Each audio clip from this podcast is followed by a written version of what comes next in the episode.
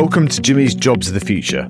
I am conscious in our first 100 episodes, we didn't cover anyone from hospitality. And that's why we're changing that with our 101st episode. Because hospitality is a massive employer in the UK, it employs almost 3 million people. And so, where to start with hospitality? Well, the Great British Pub, of course. And that's why we invited the team from Three Cheers onto the show as they begin to celebrate their 20th anniversary.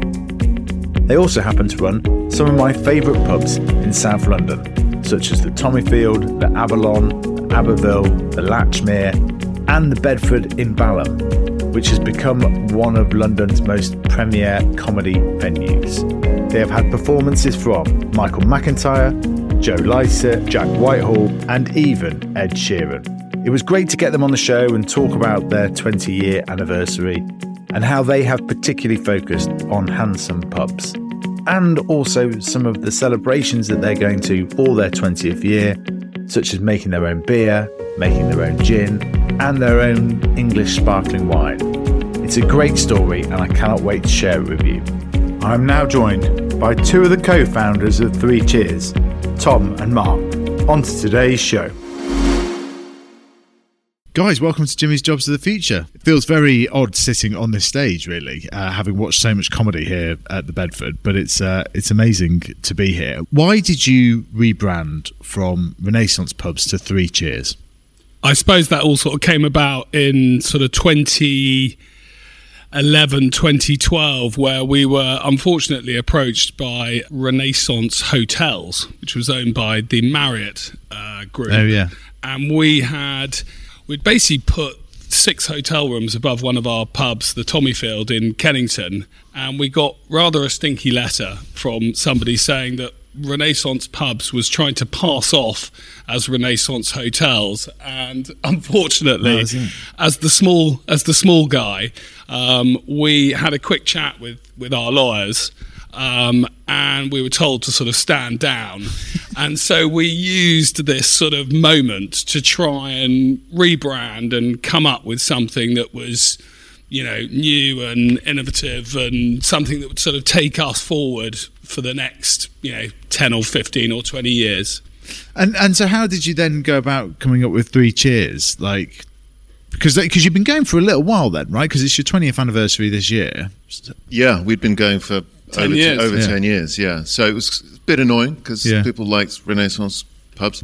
But um, the answer is we thought, well, let's do this professionally Yeah. rather than just sit in the pub and talk it over. You know, what, what would be useful in terms of, you know, marketing and everything else. And three, so we uh, approached various different branding companies and good agency uh, won the pitch and they came up with three cheers Yeah. For lots of reasons. I mean, I, I, I like it's it's obviously very British. It's kind of celebratory. It's fun and positive, and that's what a pub's all about. There's three And it was us. done for the king as well. Like, yeah, we're Exactly, recording this three days king. after. Yeah. No, but exactly that. So whenever you're, you know, three cheers for Sunday roast, three cheers for summer gardens, three, che- you know, you can use it for anything, and Yeah. we just like that. That's the bottom line. And, and obviously there are three of us involved. Um, only two of us today, but Yeah, um, yeah. Tom, Nick, and I obviously started the business in 2003, and there was three of us, so that was the other sort of string to that reason. And where did all you guys meet? Um, we actually um, met. I met Tom when I was very young at school, when we were about eight or nine, and then we met Nick a bit later, and then we were all at Oxford Brookes University at various times, and sort of hooked up after that, and set up our first restaurant. And everyone thinks that they know what goes into making a good pub, right? We've all sort of thought that, you know, everyone in Britain has experienced going into a pub, etc. But I always think it's a bit like when Homer Simpson designs his own car. It's probably not as straightforward as it looks. What do you think goes into making a good pub? I think that's the obvious. You know, it needs to be appealing and welcoming, and you know, good beer on tap, good wine list, good food. So there's those sort of that's the kind of science side of it, if you like, just just making sure you get all that right. A lot of it is just good fortune. I think one thing for a good pub is is a really lovely mix of people. Mm. I love that. You know, just just everyone. It's it's a community in that sense, and everyone just mixes, and it, gives more energy. When I look at some of our pubs that have a wonderful um, group of of locals, and they're from all different walks of life, and there's something kind of we take for granted a bit about that, but it, it's a lovely it's a lovely thing. Yeah, part of the reasons why we sort of left restaurants and went into pubs was that you know it just creates uh, a different atmosphere. Restaurants, you very much go there for lunch or go there for dinner, whereas when you go to a pub, you go there for mm. a million different reasons. Whether it's you know you, you go there before lunch or after lunch, or for a christening, or for someone's wedding, or for uh, comedy or for the theatre or you know all, all, these other bits and bobs that go with it. Because it's also yeah. one of the things you talked about on the on the website that really struck me is you talk about handsome pubs, right? And they are all nine in the brand are quite striking pubs in their own right. Talk us through sort of how you did the first couple and how you got on the journey. We, I mean, one of the lovely things about being small and there's no, it's just me, Nick, and Mark, and um, you know, we're able to move with the times, think on our feet. You know, ultimately, it's about you know rather than having a cookie cutter approach, like this is what our pubs look like. You actually need to look at the building, look at the history, look at the local area, etc., and try and sort of breathe new life into it. I mean, we're just custodians at the end of the day. That's the thing about a pub. Yeah. You know, we may own the leases or the freeholds for a while, but they will, you know, they've got history long before we came along and will do long after us. So it's very much what's appropriate, what feels right, thinking about who's going to be using it, rather than, as I say, throwing our own ideas from from somewhere else into the mix. It's we want it to be new and interesting, but at the same time, it, has got to feel right for yeah. for the place and the people uh, and location's also very important. I mean, we're here in the Bedford. I remember when we sort of first met, you actually talked about if this is literally the other side of the train tracks, like 50 yards, it probably doesn't do half as well. Yeah, I think we've always said 100 yards is a long way in London. Um, you go under the bridge to the left as you come out the pub, and it's not not so good.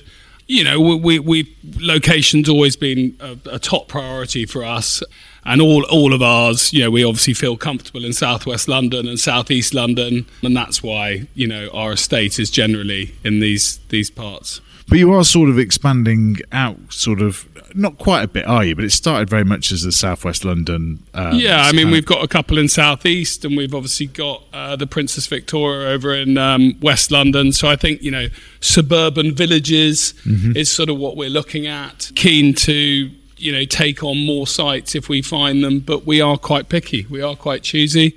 We don't necessarily go for the first thing that comes up. And that suburban villages point is really interesting because the pandemic obviously has changed the way that we're sort of working and, and has led to a real sort of surge in suburban village usage during the week for lunch and so on. Have you guys kind of been aware of that happening over the last few years?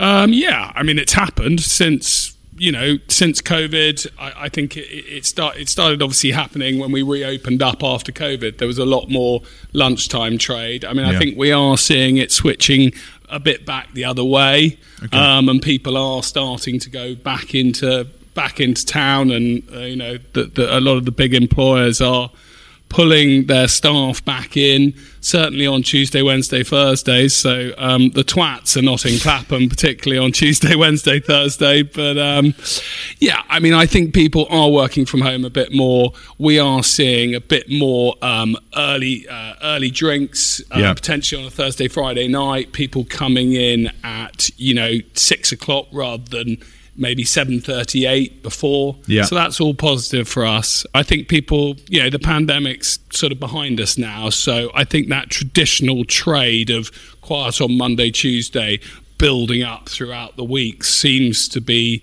sort of coming back. Yeah. What's the best thing about running a pub? The best thing about running a pub, free beer. Yeah.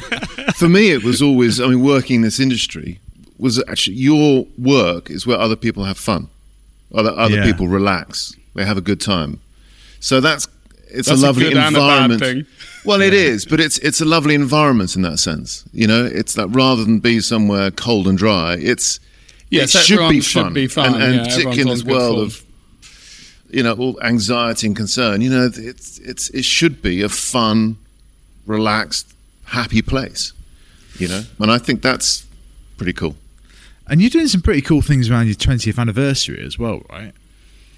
Yeah, it's been great. It's been good. Um, we come up with a f- sort of few ideas. Obviously, going very British. Obviously, it all being around the coronation, and, and this year we thought, and obviously the the British pub, we thought we would go quite British on it. So we've done an English sparkling, um, which we have had made down in East Sussex, um, a vineyard called Henners. We've had a elderflower gin made, and also a uh, a pale ale made by Brixton Brewery. So that how I mean that's quite you know you sort of become not only you kind of running a real estate business etc as well, but then you're also kind of creating good these sort of mini drinks brands off off the back of it as well. Yeah, I mean, it's not exactly a brand. It, it's No, something okay. fun for the year, for the summer slash Yeah. autumn, and frankly, they're doing the hard work. Obviously, Yeah. You know, we're not suddenly taking on a microbrewery and doing it ourselves. Yeah. they are doing it. I mean, And it's they're, working they're with great. some of it's our lovely suppliers, work. isn't it's it? working with our suppliers. You know, Brixton Yeah. Brewery, they're great guys down there. It's very local, so it, it's it's again, it's all that partnership. It's Yeah. it's good fun and it's easy and a nice thing to do, and it's just yeah, doing something memorable as well. I mean, there's also other things we're doing in house, like uh, we're doing 20 flash sales with Yep. all the drinks um, will then be on at 2003 prices. Um, we're doing a 20 pound menu. Um, we're doing various cocktails Yeah. um, using our drinks, obviously. So you know, there's there's a whole load of things going on through the summer. So what? How do your days kind of divide then in terms of, or perhaps it's easier to think about it in weeks? You know, in terms of the hours worked. What what actually goes into running a pub? I mean, we we obviously been going for twenty years, Tom, Nick, and I. So we end up splitting ourselves quite quite well. Um, Tom tends to spend more time doing um, the PR, the marketing, the refurbs of all the pubs, Yeah. um, and working with our PR and marketing director, and then working with all uh, the builders behind the scenes and all this side of things. Nick does a lot of the financial stuff, so he does a lot of the paperwork and organises that side of things. And then I seem to spend my time sort of chatting with um, the general managers, the uh, uh, the sort of ops team. Basically, there's sort of three three guys that are sort of underneath me before the managers who have been working with us for ages. It's a, it's a lot of chatter, chatting, going backwards and forwards. But I think, you know, a bit like a Venn diagram, I think Tom, Nick, and I sort of cover all the areas. You know, I'll dip into his area, Tom will dip into mine, and, and vice versa. So, yeah, it's, it's pretty constant. Uh, exactly that. And recruitment is obviously a big thing as well. And it's so often people's first job, particularly my sort of generation, millennials and so on. You know, you're almost at 250 people now. That's pretty extraordinary. What are the types of skills that you're looking for when hiring people? Well, I I mean, obviously, you know, we don't need vast amounts of experience to get involved in this industry. Um, A lot of people can, you know, start at the bottom and very quickly work their way up if they have the right attitude. They want to get involved. They're not scared of hard work. They want to, you know, smile and be nice and chat to customers. And really, you know, that's what we're looking for because, you know, we, we can train people up and get them to where they need to be. A lot of a lot of my managers have been with us for sort of you know a, a number of years. Yeah. we were going down to Henners to go and sort out our 20th anniversary sparkling wine, and there were seven managers sitting in the two carriages that we were going down to East Sussex, and we sort of we were chatting about the 20th anniversary. And it was amazing that we worked out that between those seven managers, that we'd actually had 70 years of service Yeah. With those seven managers. So some of them had done 15 and some of them had done five. But actually, you know, that's a, that's a long time to be working for one company, particularly in Yeah. this day and age. Yes, it, it is a long time. And um, so how do you look to kind of grow the business? You know, what does the next 20 years look like for Three Cheers? We'll see. I mean, the lovely thing is, again, we're not pressured into growing at a certain rate. It just Yeah. it comes down to opportunities. Because it's all private, it's all just you guys. yeah, well, there's no private equity money or anything like that, which is great. I mean, in terms of you know, it was meant to be a a lifestyle business, if you like. It's something Yeah. we love. We love pubs. We love every aspect of it, and so we can just move at our own pace. Uh, well, obviously, we want to grow, and we're probably looking at the bigger kind of sites rather than the smaller pubs. Um, you know, with the the pressures on the individual pubs and the business as a whole. So it's it's it's will grow when time is right.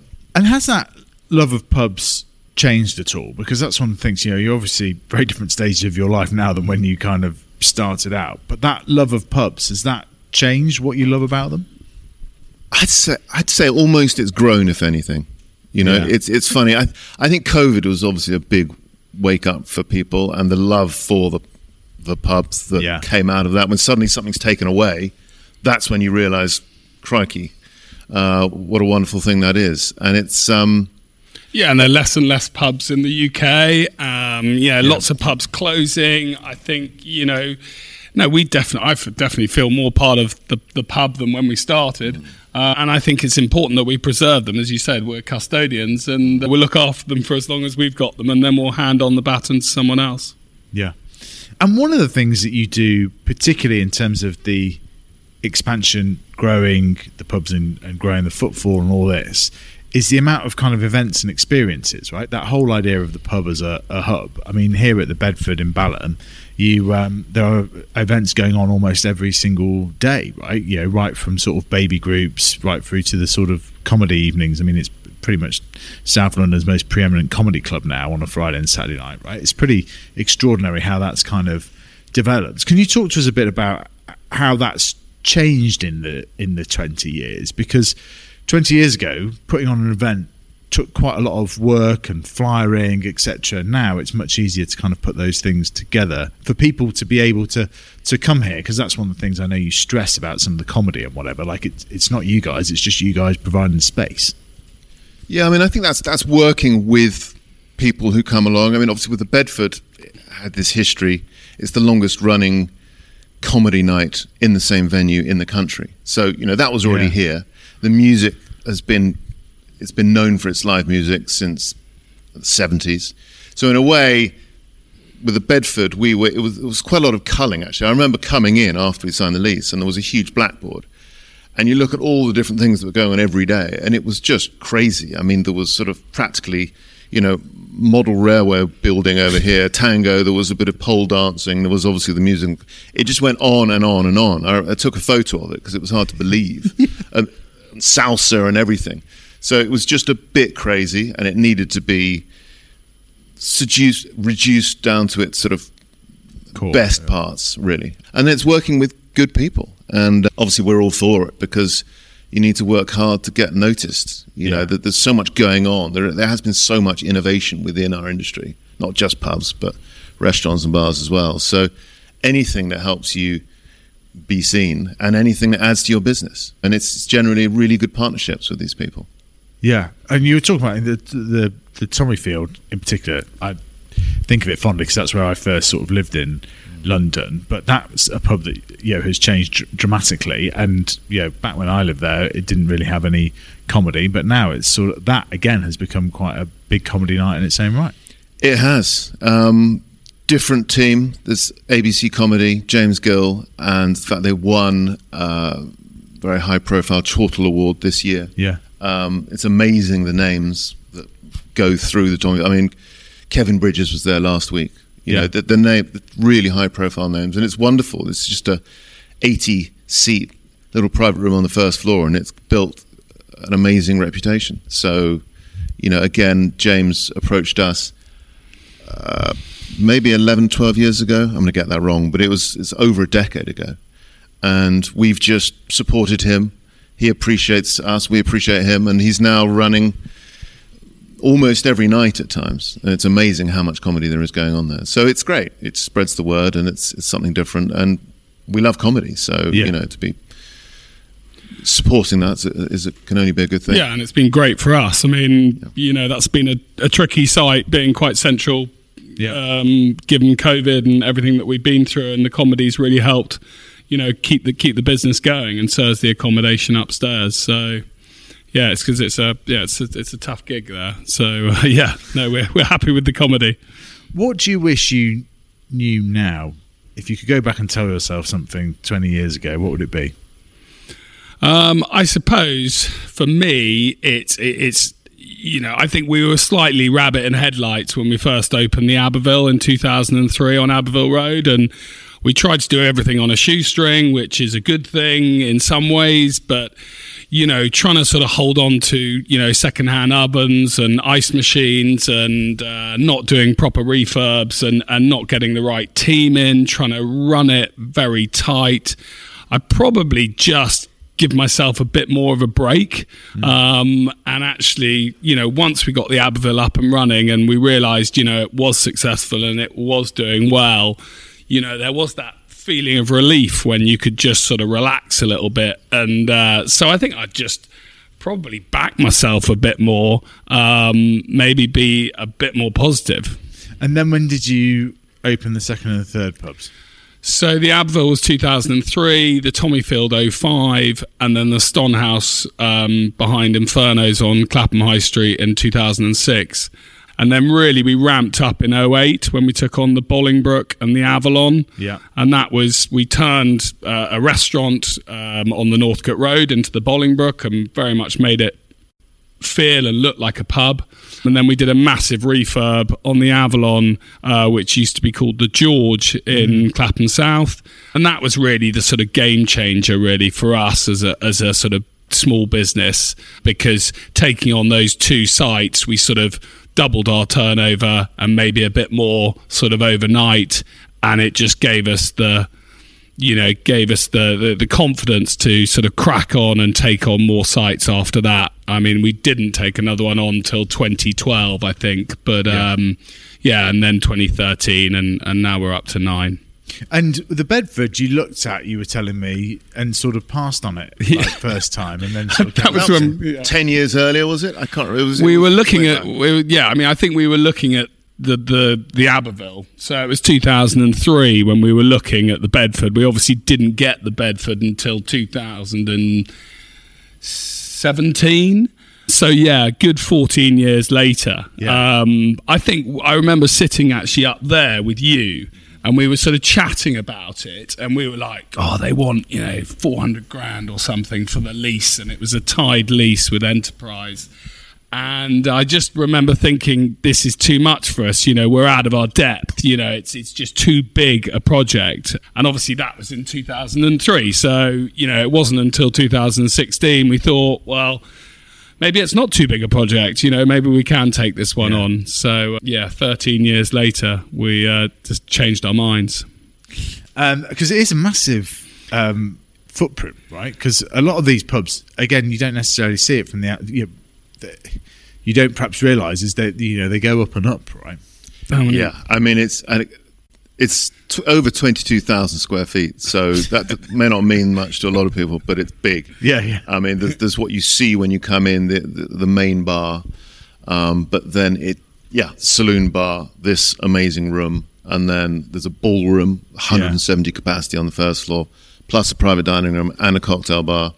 And then there's all the, you know, back of house areas, and then the two floors above that, another 15 bedrooms. So it's huge. It's, I mean, logistically, in terms of managing, obviously, in terms of the refurbishment, it was very significant. It was very run down. We pretty much remodeled the top two floors to get those bedrooms in. Yeah, there's a lot of it for those uh, that are just listening, I do encourage you to check out the YouTube channel because it is extraordinary. The room that we're kind of sitting in, it's like a mini Shakespeare's Globe almost. like it is an amazing place to come and watch comedy and anything. So it does feel slightly surreal sitting uh, sitting on on stage uh, here doing it. What's the yeah? what other things do you have in the pipeline? You know, how's the pub going to go? Because one of the things that gets talked about quite a bit is that sort of younger generations are drinking less. You know, but actually, presumably, you don't see that as much of a challenge because people come for far more. I think it's it's an interesting thing. On the one hand, you're thinking about innovating and where the trends are going and making sure you're you're evolving with the times. On the other hand, you can't lose sight of the DNA of a pub. Yeah.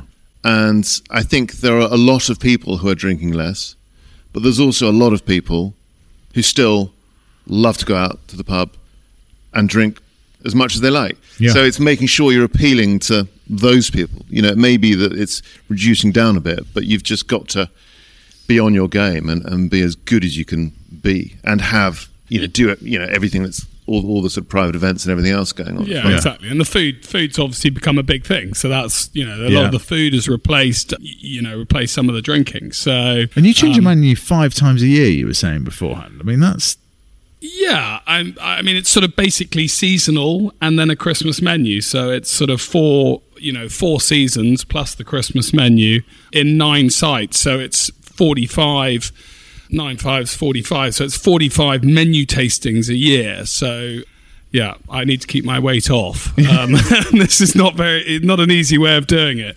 But, um, But you, yeah, you have to tasting. change menus f- for the regulars because you're a pub. You Yeah. know, it's that thing of people who want to, you know, and if it's not changing, they just get bored pretty quick. So Uh, that's the simple reason why. I'll put you on the spot now. How many people do you serve a year? That is putting me on the spot. Um, Guess. I what in terms of food and drink? Well, yeah, I guess just how many people do you have coming through the doors? I mean, it must no, be. I, I can't even. Um, I mean, I, if you think if you think at the Bedford we would have um, at least a thousand people coming through the door just on a Saturday. Yeah. Um, so the numbers are, are huge, and there'll be a thousand on Friday as well. So you know we're getting up to you know four or five thousand just a week at the Bedford. So that's two million people at the Bedford. Obviously, that's our biggest site, but we, Yeah, we must be getting on to eight or nine million people a year or something that we're serving. Pretty extraordinary when you think of it like that, right? It's- crazy. It is, yeah. Tell us about some of the stories that you've had with people, right? Because you know you've you've employed a lot as well, right? If you're serving that many people, you know you must have employed over you know several thousand of people during that time as well. Some of the stories about Well, we've we've been robbed twice by our own staff, managers. Um, you know, when somebody's general manager, and we, we give them quite a lot of autonomy. Yeah, S- And there's always a way. If, if somebody's got a criminal mind, there's always a way around any of the Checks safeguards you put in place.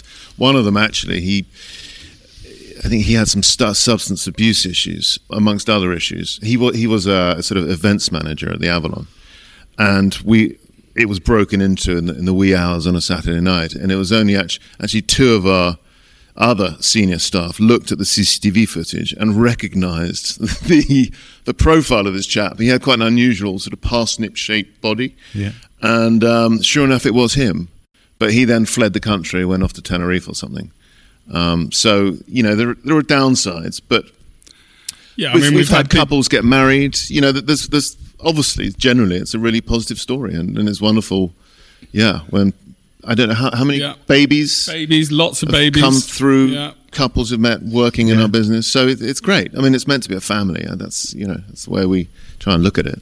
In Well, what are the what are the team sort of offsites like? That must be a bit of pressure. You Presumably you do them in January, right? That's the sort of standard. Um, yeah, we t- well we we used to do staff parties in January because it was the sort of quietest month of the year, and we used to do them on a Monday evening, and they they've been entertaining. And uh, when you get sort of two hundred people um, in a venue, and it's your staff, and you've given them one night off in the whole year, there are some pretty crazy stories that have happened. Then we've actually moved it to a summer party now because we think it's a slightly easier to find a good venue, um, to find a good space. So we do it on a Monday night. Uh, but yeah, we've we've had we've done lots of things. I mean, obviously, general managers. We've been on wine trips. Yeah. Uh, we're off to Rhone um, in June. Tom's coming to uh, Rhone, so we're going to have a. I think there's ten or twelve of us going to Rhone to go and have a couple of nights there. what are you doing there in Rome? Um, just tasting various Côtes du Rhônes and Crozes Hermitage and various different wines um, with our wine supplier.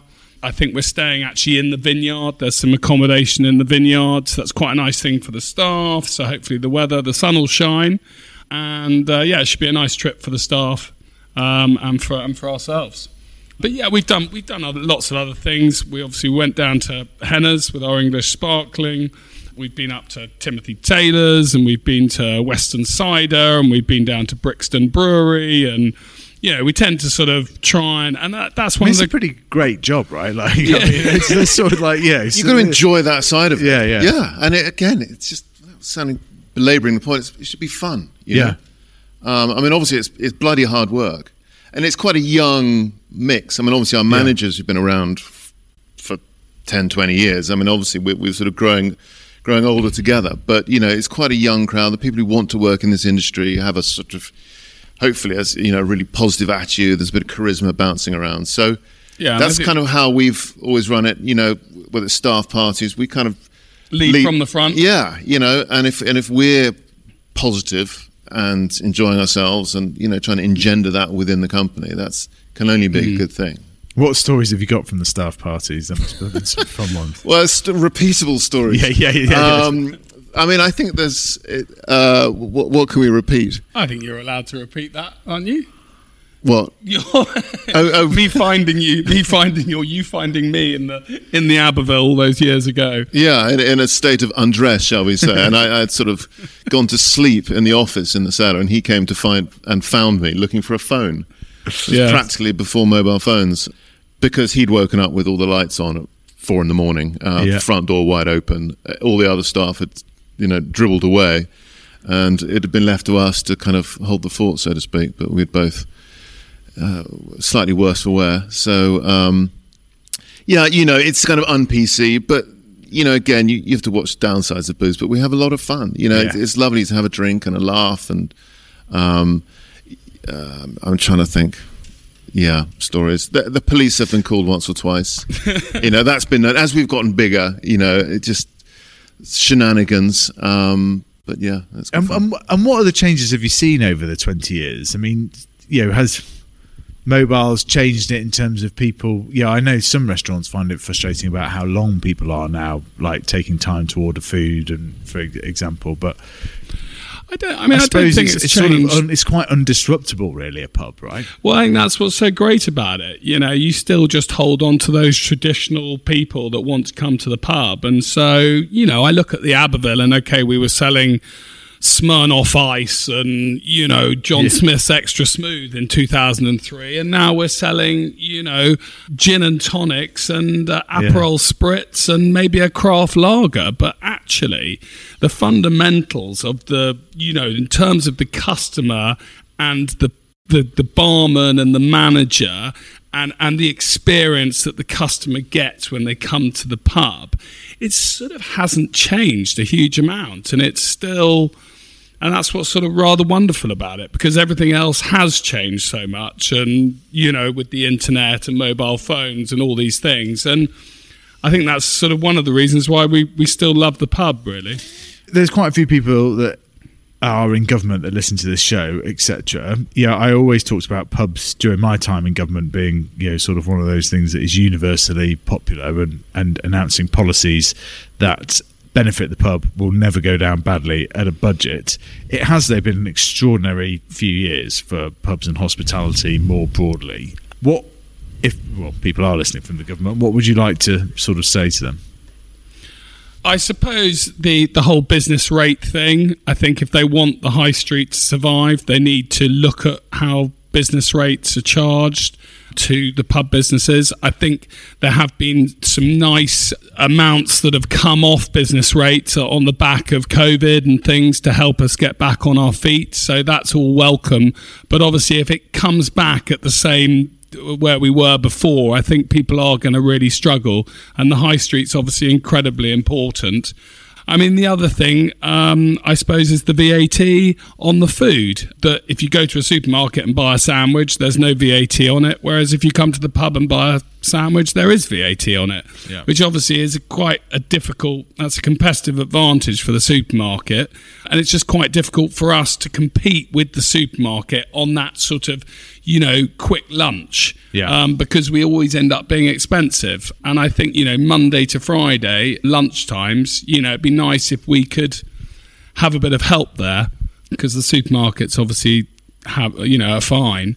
Um, I mean, those Well, are so the two big things for me. VAT off during the week or something like that. Well, I suppose so. I mean, I think that would probably be quite difficult to manage. Yeah. And I'm not sure, you know, so I don't think I mean VAT on drink that's fine, but I think VAT on food would be would be nice. Um, having said that, there's a lot of wet led pubs all over the country that are paying 20% VAT, so I'm not sure that they would be particularly happy Yeah. me saying that. So whether it needs to be balanced, whether whether we But there can't be that many. There, there aren't. I mean, wet led pubs are pretty. I mean, that is just that is just ones that serve alcohol, no food, right? Just Yeah. listeners. yeah Yeah, like you say, a big part of your growth over the last twenty years come from food, right?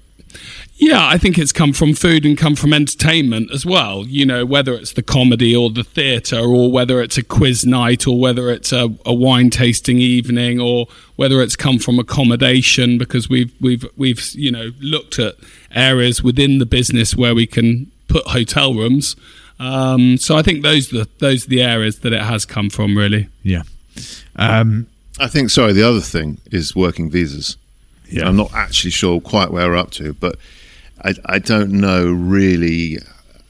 You know, if, if the politicians are so uh, aware of what a massive, massive problem it is right the way across our industry. I mean, people can't get the staff. yeah. You know, I can you can just see standards falling, and that just impacts the business, Yeah. uh, impacts the industry. You know, and I think we've just got to enable people to come. London still has a huge profile amongst the kind of people we want to come, but it's it is relatively unskilled. Of course, it is. But you know, so long as it's controlled, we've just got to get more working visas out there, Yeah. and just try and alleviate the, our staffing problems. and that is that is something that I heard um, plenty during my time in, in government. And so, what other predictions do you have, kind of for the for the hospitality and the pub industry? I mean, just thinking actually, one of the sort of recurring themes that's come up that we had as well in our Scotch whiskey episode was that people were saying that whilst people might be drinking less, they're probably going to drink higher quality, and actually that. Partly goes to your story about Smirnoff Ice and so on, and Aperol spritzes now. Now that the area around the Abbeville might have changed a bit as well, to be fair, in that 20 years. But uh, it, it just is sort of, it, it is quite an interesting observation that people are becoming more discerning about that. They want the stories and the connections, which is why your 20th anniversary celebrations around elderflower gin and English sparkling wine. I mean, imagine sort of you being told that 20 years ago when you were starting out, that would be something you would do, right? It's Pretty extraordinary. Yeah, it has changed a bit, hasn't it? I mean, I think, you know, 20 years on, who would have thought we could be growing such delicious, you know, making such delicious wine? I mean, it, it, it's incredible what we're doing in Sussex. It really is. So, yeah, no, that, and that's all obviously only going to go in one direction. I think we'll just have more and more local and more and more English, which is great. I think a lot of it's it's survival of the fittest. Yeah. You know, and there's serious evolutionary pressure on our industry. And, you know, the, the really fantastic pubs, really well run, will survive. Well invested.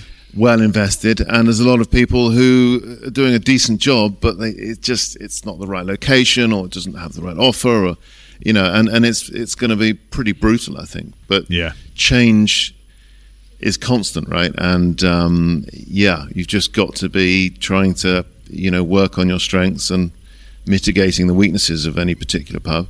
Yeah. I think this, uh, that's why we're looking for bigger sites. You know, the small, the smaller pubs will struggle um, to keep going unless they are, unless they're sort of owner managed, and uh, any of the small groups will will have to be looking for bigger pubs in order to have the, have that turnover, which allows them to run their businesses. I appreciate it's a bit like asking what your favourite child is, but what's your dream pub?